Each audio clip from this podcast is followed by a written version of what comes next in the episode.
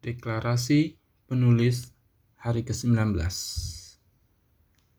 Kamu seorang penulis, yakinlah kamu adalah orang yang paling bahagia. Karena kamu mampu membahagiakan begitu banyak orang.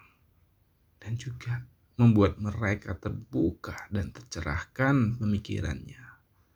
Kamu adalah sumber inspirasi. Kamu adalah mata air yang mengalirkan begitu banyak hikmah, ilmu, pengalaman, pengetahuan, dan sebagainya. Karena kamu seorang penulis dan berkontribusilah melalui karya dan tulisanmu. Demikian ya. Saya John Effendi, mentor menulis dan juga sahabat Anda.